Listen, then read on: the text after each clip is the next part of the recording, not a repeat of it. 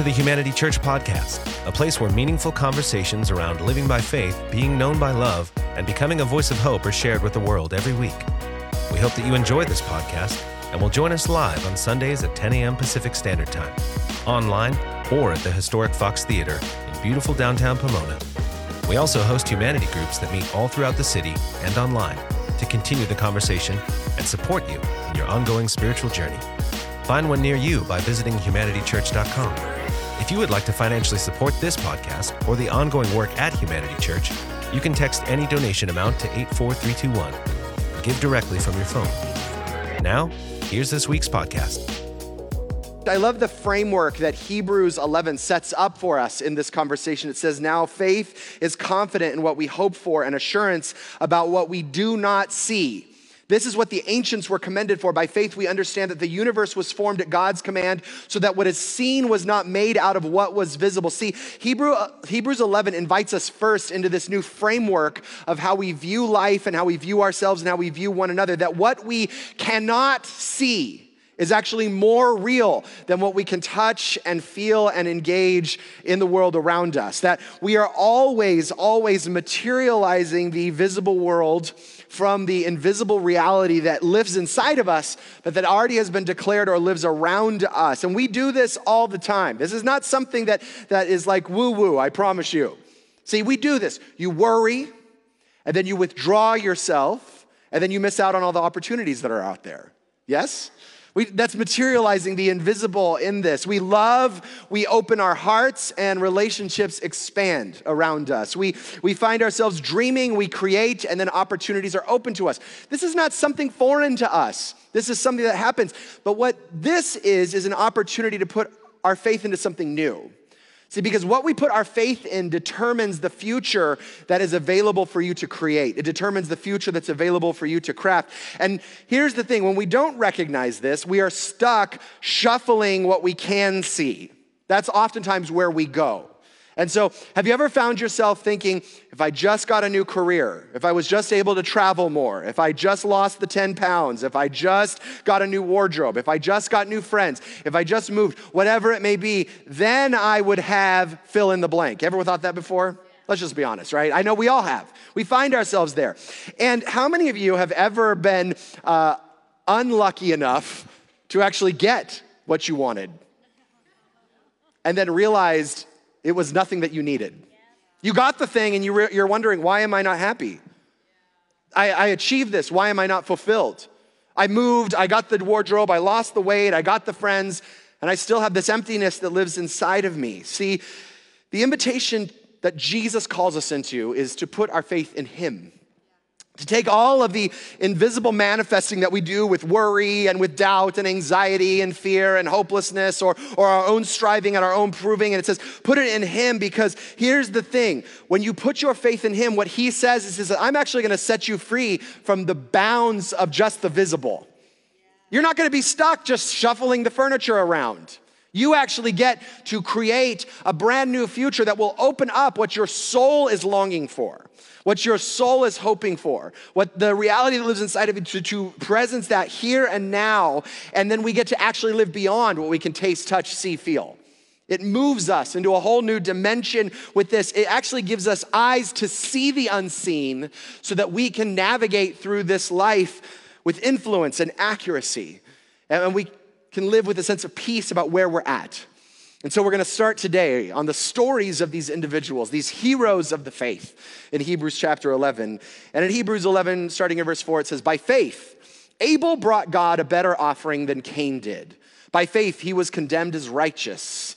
When God, by faith, he was con, uh, commended, commended as righteous. When God spoke well of his offerings, and by faith, Abel still speaks even though he is dead. Now, look, I know we're going in chronological order of stories here, but this seems like a stupid starting point to me, right? I mean, of all the stories of faith that you could start out with, why not start out with Moses, right? Speaking truth to Pharaoh. Why not start out with Abraham, who births the nation? Why not start out with Joshua and the Battle of Jericho? We start out with Abel bringing his offering. It seems like a silly place to start here. But this is what happens in Genesis chapter 2, chapter 4, starting in verse 2. This conversation around Abel's offering as compared to his brother Cain. It says later, she, Eve, gave birth to his brother Abel. Now, Abel kept flocks and Cain worked the soil. In course of time, Cain brought some of the fruits of the soil as an offering to the Lord, and Abel also brought an offering, fat portions from some of the firstborn of his flock. The Lord looked with favor, favor on Abel and his offering, but Cain on his offering he did not look with favor. So Cain was very angry, and his face was downcast. Do you ever find it hard to know what God's gonna accept? Like he seems a little picky, doesn't he? He seems a little picky in terms of what he's up to, what he's not up to. I, I mean, I, I, like uh, sometimes I'm like, what prayers do you want, God? What lifestyle do you want from me? What music do you want me to listen to? What practices I'm supposed to get in? And it's kind of a crapshoot to figure out which one are you going to accept and which one are you not going to accept. So here's the thing Cain brings God an offering, and from my perspective, Cain's offering took a little more work. I don't know if you've ever gardened before. It is not an easy task. It's not a fun task in the middle of it either. I mean, I remember one time we decided that we were going to grow carrots in the backyard, and we put a lot of money and effort into those carrots. I'm telling you, we spent about $50 for 50 cents worth of carrots. And we tended to them and we grew them and we fertilized them and we plucked them out, we weeded and all the things. And by the end of the season, we pulled them out and I'm like, well, I'm gonna show off my carrots. And we got, they weren't even baby carrots, these were like fetus carrots, right? I'm like, what happened here? But Cain does all the hard work of gardening and brings his offering to the Lord. Abel just slaughters a goat. Here's some fat portions, right? What is the difference between these two? See, I find that Cain had a harder time with this and Abel had an easier time with the offering. So, what makes the difference? Have you ever noticed it's possible for two people to do the exact same thing, but to do it for radically different reasons? And it becomes radically different from one another? See, I, I can serve someone with the intention of compassion, and I can support someone with the intention of care, and we call that service. I can also care for someone and support someone out of what I'm going to get from it and what it's going to bring to me and the capital that I know I can cash in on later, and we call that manipulation. Very different things, but the exact same action that we engage in in this space. And this is what's happening here with Cain and with Abel as they bring their offering. See, what religion communicates to us is that it is never enough for God. That's what religion constantly communicates to us that what you have to bring is not enough. And so it puts us in this mindset, in this space where we are desperately attempting to appease God somehow. That God's angry, he's frustrated, he's bitter, he's resentful, he's picky. And so now I have to figure out how to appease this angry God up there and make him love me in some space. And so we find ourselves thinking, well, if I do more, if I achieve more, if I do better, if I engage at a larger level, then somehow God now will accept me. And I have this conversation all the time when I'm in conversation with people who are followers of Jesus and we talk about what's not working in their life and we start pinpointing down what's not working. And inevitably, all of these, well, I should be doing this, and I ought to be doing this, and I need to be doing this, start coming up. And it's from a space of shame, needing to appease God, needing to make him happy, or maybe needing to make him look at us in a certain way based on what we do. See, in this moment of offering, Cain actually ushered religion into the human story. This is actually the first moment that religion shows up in the human experience. And what Cain says in this moment is, I'm bringing you the best, so you should accept me for what I bring to you. I'm bringing you the best of my offering, and this should be enough. And this is what you should look at to inform you to love me more, to give me more, to do more for me, because I've brought you my best. And then he grows angry with God because God actually says, I'm not interested in what you can bring me. I'm not actually all that uh, impressed by that. See, what God is actually interested in is the attitude behind the giving, the condition of the heart that comes to God with this. See, Abel says that he brought this humble offering of also his best to God, but he brings it to God in faith. He's not saying, Look at what I've done for you. Now you should love me. Now we have this transactional relationship with one another. What he says in this moment, he says, Look, this is not about what I bring to you. This is about who you are.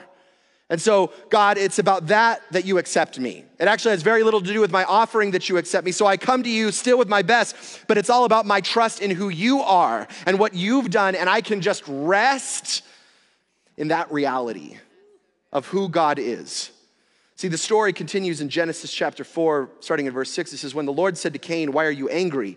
Why is your face downcast? If you do what is right, will you not be accepted? But if you do not do what is right, sin is crouching at your door. It desires to have you, but you must rule over it.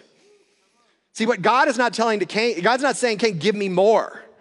He's actually saying there's an attitude conversation that needs to happen here. See, we are actually, as human beings, quite dysfunctional when it comes to our relationship with allowing love to influence us. I remember when Marla first moved to the States when we were dating, and we had our first birthday, my first birthday. And I remember waking up to this birthday and going outside, and the entire apartment complex that I was living in had been decorated. I mean, I'm telling you, there were like streamers going down the trees. There were chalk art going all the way down the walkways to my car. There were balloons lining the pathway that I would go. And I, I was instantly like, this is ridiculous, right? I had, a I had a bike that I had locked down in front of my apartment. Inside the basket on the bike, it was filled with gifts like software and books and all kinds of stuff. And I'm thinking, this is way too much, right? And then I find out that she has planned a party that evening, and it was like a full catered party like, like dinner. And remember back in the day when cupcakes were a thing and we paid $6 for a cupcake? Remember when we were crazy? Uh, and, and she had catered like from the favorite cupcake place, having like 30, 40 cupcakes from the $6 cupcake place. And then we have the party and everyone's lavishing gifts on me. And then Marla brings me this gift that she gave me. And I'm thinking, okay, another gift on top of all the other gifts. And I open it up and it was an iPad. And this is back in the day when no one had iPads. Like you were wealthy and famous and rich if you had an iPad, right? And I remember opening up this iPad after having the catered dinner with the cupcakes and all the decorations and the gifts that were already lavished on me in the beginning. And I had this moment of horror. Because in my head, I thought to myself, there's no way that I can pay her back for this. I thought, I can't do this. I don't have enough money to do this for her. There's no way to make up for this. I could not do for her what she had done for me, that she was pouring out too much on me, that she had given me too much in that moment. And I actually thought to myself, well, will she still love me if I cannot impress her with what I can give her?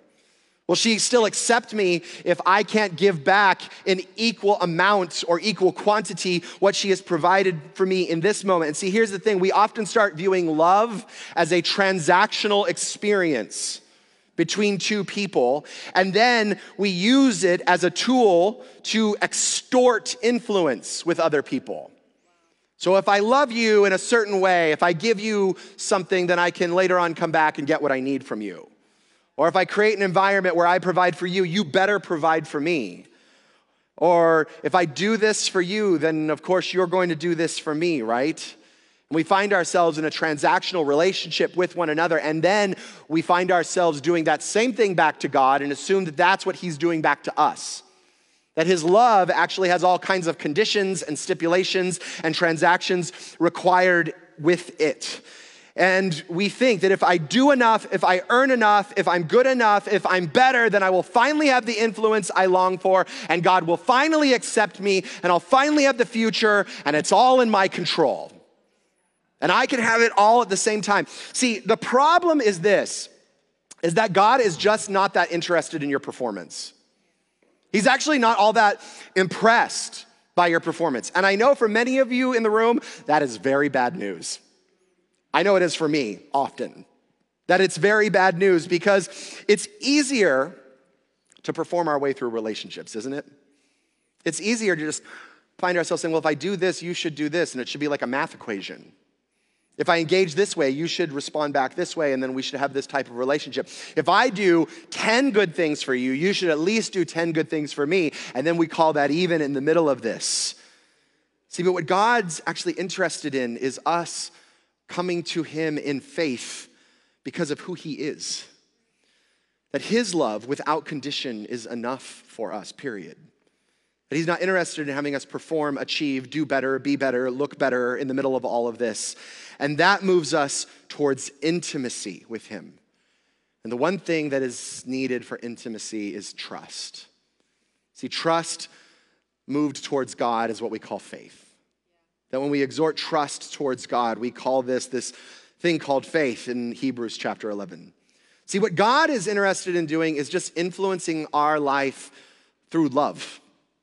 That love would be the capital in which he influences us, which involves both intimacy with Him and trust in Him. And He invites us to respond in faith the same way Him. See, the faith is that it's not my performance.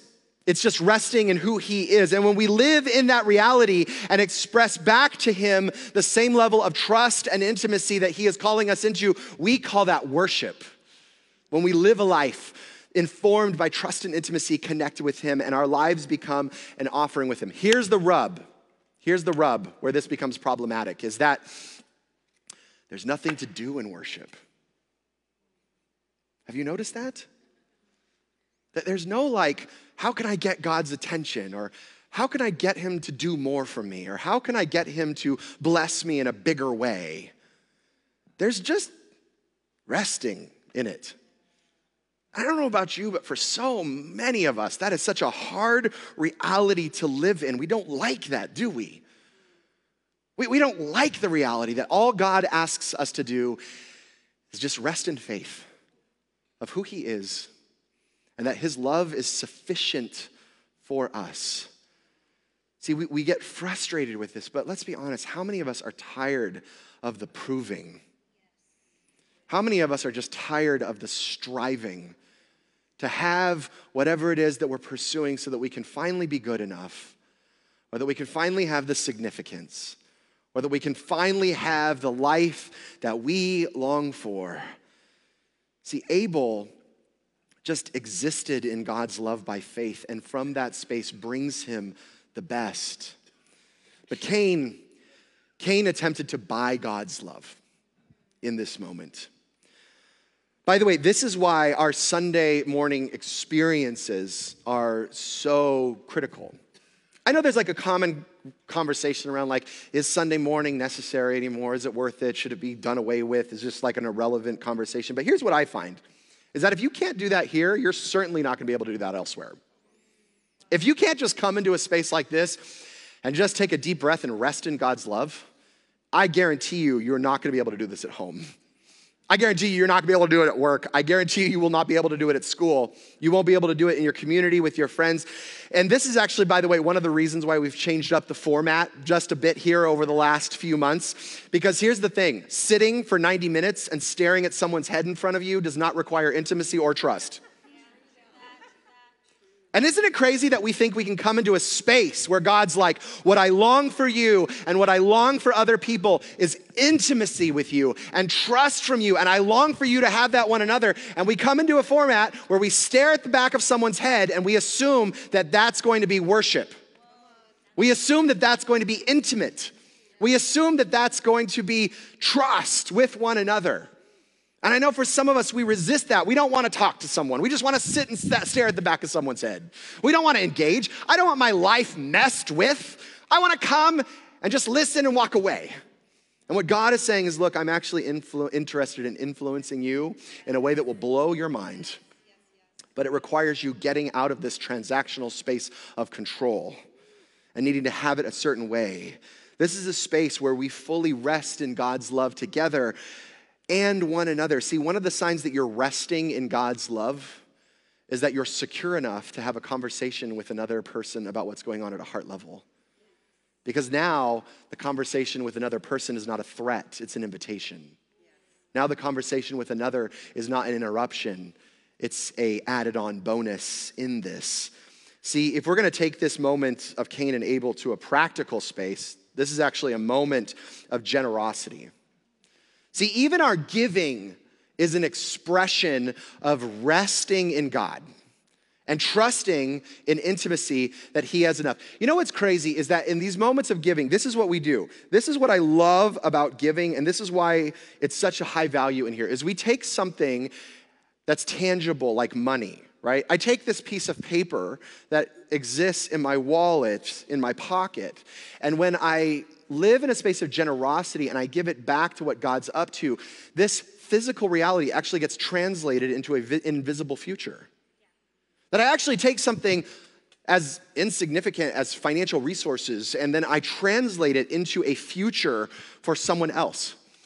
That I can tell you story after story after story of life transformation that happened because someone decided that they were going to take something material and translate it to the invisible and create a communal, communal space where people's lives are forever transformed. And it's a moment when we give that we ask God this Do I have the faith that one, God has already provided? See, I, I know, look, it would be very easy for me to come in here and say, if you give, God's going to give you a Mercedes. It would actually be much more sexy if we did that, right? It would be, it would be way more enticing to say, give and you're gonna get a raise. We're gonna just believe for those promotions this year. But you know what's less, less enticing, but actually more true? Is the miracle happens when we recognize that we've already been provided for and that we have more than enough. And then as we give, it's an expression of trust, saying, God, I trust that you will continue to provide. I trust that you will continue to step in that. And we ask ourselves, can I rest in that without worry? Am I willing to enter a relationship with God and my resources that recognizes Him as the source that I can trust and just rest in that? See, many of us would rather tip God and spend more money each month in our budget on coffee and streaming services to prove that our life is significant rather than just resting in the fact that we have already been made significant because of the cross.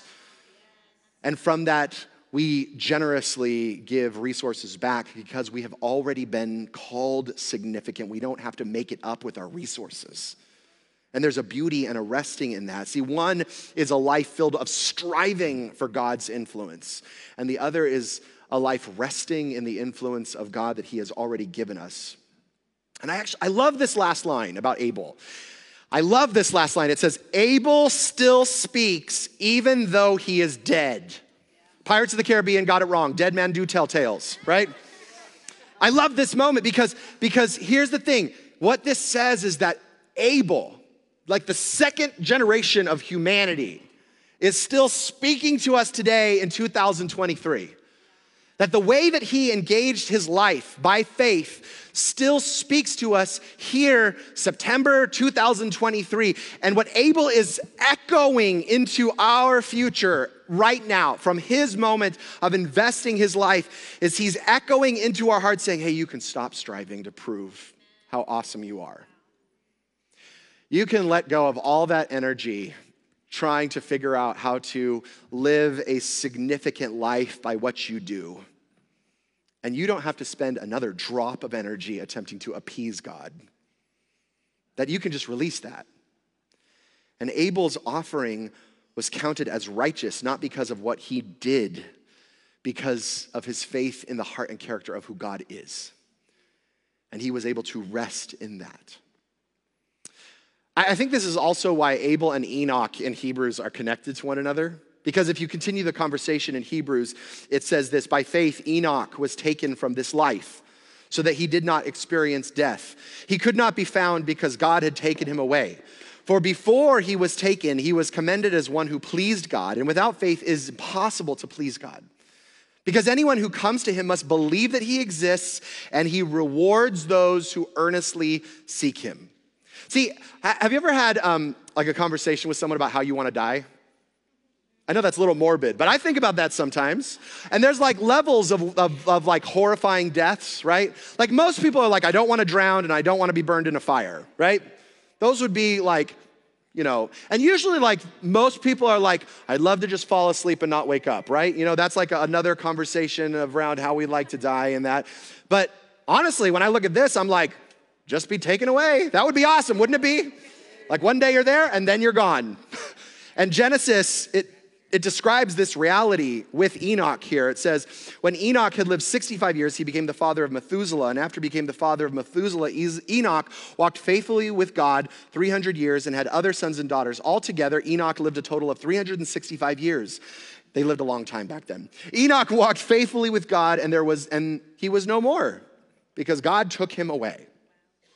Now, here's, here's the crazy thing about Enoch. He's known for being taken away by God, right? Like he walked with God and then he was taken away. But here's all that we know about Enoch two things he had kids and he walked with God. That's all we know. There's no impressive story about Enoch. There's no like, man, Enoch accomplished amazing things for God, and God was so impressed that he beamed him up into heaven.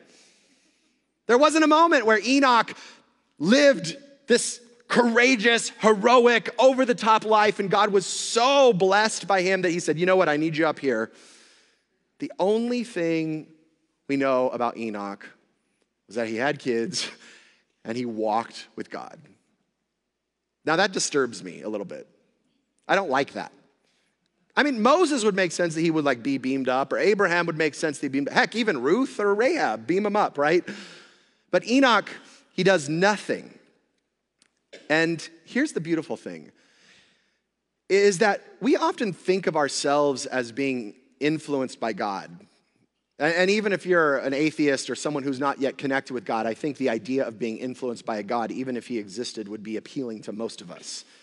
That, that for those of us who call ourselves followers of Jesus, we, we long that he would influence us. But what I love that we know about Enoch is that Enoch influenced God. That it said that Enoch walked with him and he pleased God. That Enoch actually brought God pleasure. That he created an experience with and for God in his walking with God. Wasn't anything else. That he actually influenced God just by the simple fact of walking with God. And so, what we know from the life of Enoch is that walking with God is actually the pathway to pleasure towards enjoyment. See, not just for us, but also for God. That when we walk with Him, we actually influence God in a way that He goes, Oh man, I now am experiencing pleasure from you as you're walking with me and talking with me. So much so that God was like, Man, I love our walks and I love our conversations so much that let's just keep going straight into heaven. And He was no more. See, I don't know about, about you, but when I think about God, my first image of him is a stoic, right? In fact, I always have this problem with paintings of Jesus and like images of Jesus because he's often, most times, Jesus is just like, you know, and occasionally he'll have like a sheep and he, he doesn't look like a very fun dude to hang out with, right? You're like, okay, like I'm sure he has a lot of wisdom. I'm sure he has a lot of like interesting things to say. I will even like worship him, but I don't actually think we think of God as a, as a pleasured experiencing person, right? Like we, we have a much more uh, like proclivity to think of God as a stoic than we do as a God who longs for pleasure. But here's the thing is that if we were created to enjoy and to experience pleasure, which I'm going to ask you to consider that we were, that if that's the case, then that was God's idea, not ours. See, if you look at the universe around us, God actually designed a universe for us to experience pleasure. Otherwise, there wouldn't be like multiple kinds of food. There would just be like brown mush that we ate, right? Or maybe we wouldn't even need to eat because we wouldn't need to have the sensations in our mouth where we go, oh, this is delicious. We wouldn't need sunsets. What's the point of that if we're not made to enjoy? We wouldn't need beautiful moments with family together. We wouldn't need images of the stars and the moons that, that, that light us up. We wouldn't need moments with one another that bring us deep, deep pleasure. We could just exist. In fact, we wouldn't need any of our five senses. We could just go through this life. But it seems like all of this was God's idea that He would set up a universe for pleasure for us. So it would make sense that He, in turn, actually longs to experience pleasure as well with us. And if that's the case, that God designed this universe designed for pleasure, it would make sense that our ultimate pleasure would be found in the God who invented pleasure. That our ultimate pleasure would be found in our connection with Him. See, I think that most of us think that God experiences, God longs for our obedience over Him pleasing us. Now, I'm not to pit those against one another, but I think that we oftentimes think what God actually longs for is just obedience. And I'm to actually ask you to consider that the end game that God's actually up for is pleasure. See, if worship, which includes obedience, like Tim said earlier, if worship includes us following him and obeying him and engaging in his commands, that this worship is the pathway to intimacy, like we saw with Abel, then pleasure is the result of worship. That pleasure is the result of us intimately walking with God, and obedience is the pathway to pleasure. That as we obey God, as we walk with Him, as we follow Him, not only do we experience pleasure, but we influence God so that He experiences pleasure from us as well. See, some of you in this room, because I've had conversations with you, you may be thinking, I'm pursuing pleasure too much and I need to tone it down a bit. Like, like there's all kinds of areas of my life that are dysfunctional, and what I actually need is to tone down a pleasure a bit. See, the problem is not that you've been too, pursuing too much pleasure, the problem is that you've been pursuing cheap pleasure. So you've thought to yourself, if I have more money, then I'll have pleasure. If I get the career that I long for and I'm significant, then I'll have pleasure. If I get recognition, then I'll have pleasure. If I binge watch enough TikTok, then I'll have pleasure. If I find myself having the next drink, if I have myself engaging the perfect family, if I find myself living it out, then I will have this life of pleasure. See, it's not that you have pursued pleasure too far, it's that you have not pursued it far enough. That you have settled that type of pleasure, that's weak sauce. See, what God calls us into is an invitation to come walk with the creator of the universe who designed pleasure at the highest level. And he says, actually, let's go deeper. See, some of you, it's not that you need to stop pursuing pleasure, it's that you need to pursue it deeper. And when you do that, you will run straight into the God who designed you for pleasure, but that pleasure will only be found in walking with Him. See, the invitation of Jesus is to come and walk intimately with God and experience a pleasure beyond what you could believe or experience here and now. And in the process, we please God. We bring Him pleasure in the middle of this. Because here's, what, here's actually, uh, this is not mine, this is not my word, this is what it says. It says that the end game of faith is the pleasure of God. See, because it says, there's two points to this faith equation. If there was an equation, this is what it says it says, believe that God exists. That's one, right? Straight from Hebrews here. And two, he rewards those that earnestly seek him. That seems like the equation there. That we believe God exists, and as we pursue him, he rewards us. But here's the thing we have to seek him, not the reward. Ever found that? It's really hard to do, right? It's really hard to separate the two of them at times. because sometimes we come to God like an ATM or a Santa Claus, and we're like, I will pursue you as long as you fix all this stuff in my life and do this and give me the money that I need and make sure that this problem's taken care of. And God's just like, no, no, no. What I'm, I just want you to pursue me. Just seek me. Just walk with me. That's all I want you to do. I don't, I, I, I like all that stuff, we'll take care of it. But I want you just to pursue me. And then He will reward you for pursuing Him in the middle of this. See, here's the thing I am not under the um, uh, delusion that my dogs in the morning, when I wake up and they are begging me for a treat, which they do every single morning, I am not under the delusion that they are grateful to me. I am not under the delusion that in that moment they're like, I'm so glad I have an owner, and look at this intimacy that we're creating, and look at how connected we are, and thank you for the 14 years of spending thousands of dollars on my life. That I am not under the delusion that that's taking place. The only thing I recognize in that moment, they just want the treat. That's all they want. See, and this is what separates us from the animal kingdom is that what God says is, look, I know you want the treat. I know you want the reward. I know you want the thing. I know you want the pleasure. But if you would just be willing to seek me, the rewarder, then you will find yourself having all of these other things added to you. See, coming to God for what you can get will actually leave you empty.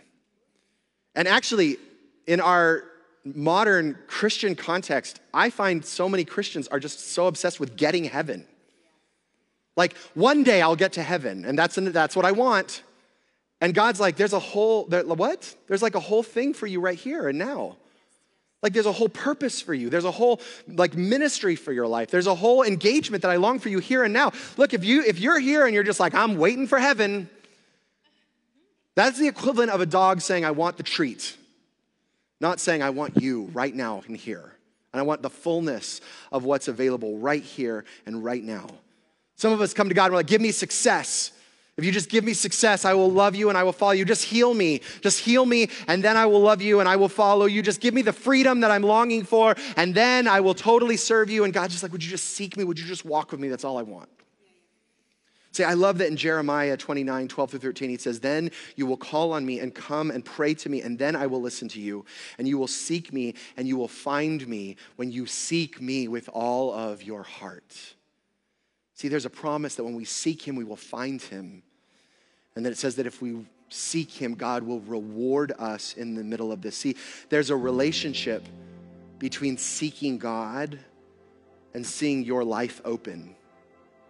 There's this relationship between pursuing and walking with God and seeing possibilities unlocked inside of your life for where you're headed. And it's all throughout the scriptures. He says, Seek and you will find. He says, Pursue the kingdom and all these things will be added unto you. He says, Give and see if I don't pour out on you. See, he, he's interested in you seeking and pursuing him. And then all the things that you're worried about, that you're concerned about, he's like, I will take care of all of those. But there is this connection between living with the creator of the universe and walking with him and everything else being unlocked, and that's it. See, when God becomes the desire of your soul, when the creator of the universe becomes the desire of your soul, something shifts within you and it unlocks the possibilities for life. See, God loves you, period. That's the end of the story. And you cannot cause God to do more for you, but you can cause God to do less. And it has to do with your willingness to walk alongside of Him. See, if you're going to be an influencer in this life, that arena that you came in today with, that you were like, this is the impossible arena. That I don't know if God can show up, but I'm to trust Him for this. I'm to believe Him for this. I'm to step in faith that He's to move in this area. If you're like one of those people that you're like, I want to make my life count. I want, I want my life to have a, a mark on here. I want to own my impact here and now. Then, like Abel and Enoch, it starts with recognizing that it doesn't start with anything that you do. It starts with an overflow that comes with walking with God, simply existing with Him. And from that, I guarantee you, everything else will be added unto you. You will not have to worry about it. You just need to keep on walking and to keep offering your faith to the God who longs to expand your life and the God who longs to give you your influence and the, long, the God who longs for you to experience deep pleasure.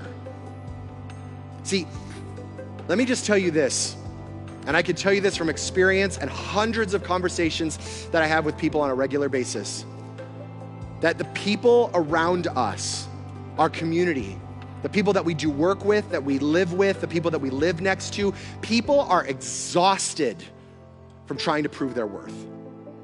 People are burned out and drained and anxious and depressed because their energy goes into proving that they are lovable and worthy and valuable and significant. And people are dying to find a way out, to find something new. And it doesn't work. So now, on top of all of the exhaustion from striving and proving, we have this identity crisis in our culture of people not knowing who they are because they've, they've strived and they've given and they've exhausted themselves and they've depleted themselves and they, it hasn't worked. And so now they're asking the question who am I? If it doesn't work, who am I? See, here's the beautiful thing like Abel, your life will speak so loudly to a world that is striving and lost when you can say, hey, it is just about walking with God and resting with Him and nothing else. You can stop striving. You can stop trying to prove. You can stop trying to muster up your significance in this. No striving, no proving, no catching up, because you are at rest, worshiping the God of the universe who loves you. Period. Let's pray. Jesus, I thank you for this conversation. And I thank you that you invite us into a relationship with you that is not transactional, that is not reliant on what we can do or bring or muster up or create, but that it is just resting in who you are and coming to you in faith that that is enough, period. And this morning, if you're here and you've recognized that you have been attempting to make up something in your life to get God's attention, to appease Him, Maybe you've recognized, oh, I've been striving, trying to be good enough for God, or trying to do enough for God, or trying to get it right, or trying to keep things in control, and it just hasn't been working. And maybe you're exhausted this morning. Maybe you're so anxious because you don't know if the next slip up is going to mean that God blesses you or curses you. And today is an invitation to just let that go. That might look up that, you know, some of you may be in a space of despair because you look at what is happening in your life and you assume that God has cursed you. Maybe you're looking out and going, man, God isn't who he says he is. I clearly have pissed him off or whatever it may be and now my life's a mess. Look, that's just the flip side of this same this same conversation. That somehow you could do something or not do something to cause God to curse you in this life. And either way, God is just longing for you to come back to Him and just saying, Would you just rest? Would you stop striving? Would you stop proving? If that's you and you're, you're like, man, I recognize the exhaustion around that, would you just put your hand up and just no eyes looking around? Yeah, all over the room. People just like, yeah, I get it. So I want to pray for you. And in this moment, I'm just going to ask you to release whatever is there, release it into Him, that He's covered it. Jesus, I thank you that the cross is enough. I thank you that you have called us loved and valuable and worthy and chosen, not because of anything that we've done or not done or achieved or not achieved or brought to you or not brought to you, but because of who you are and who you have declared us to be. Would you give us the faith to step into that way of living with one another? Would you give us the trust and the intimacy with you to just rest in that reality? I pray for peace.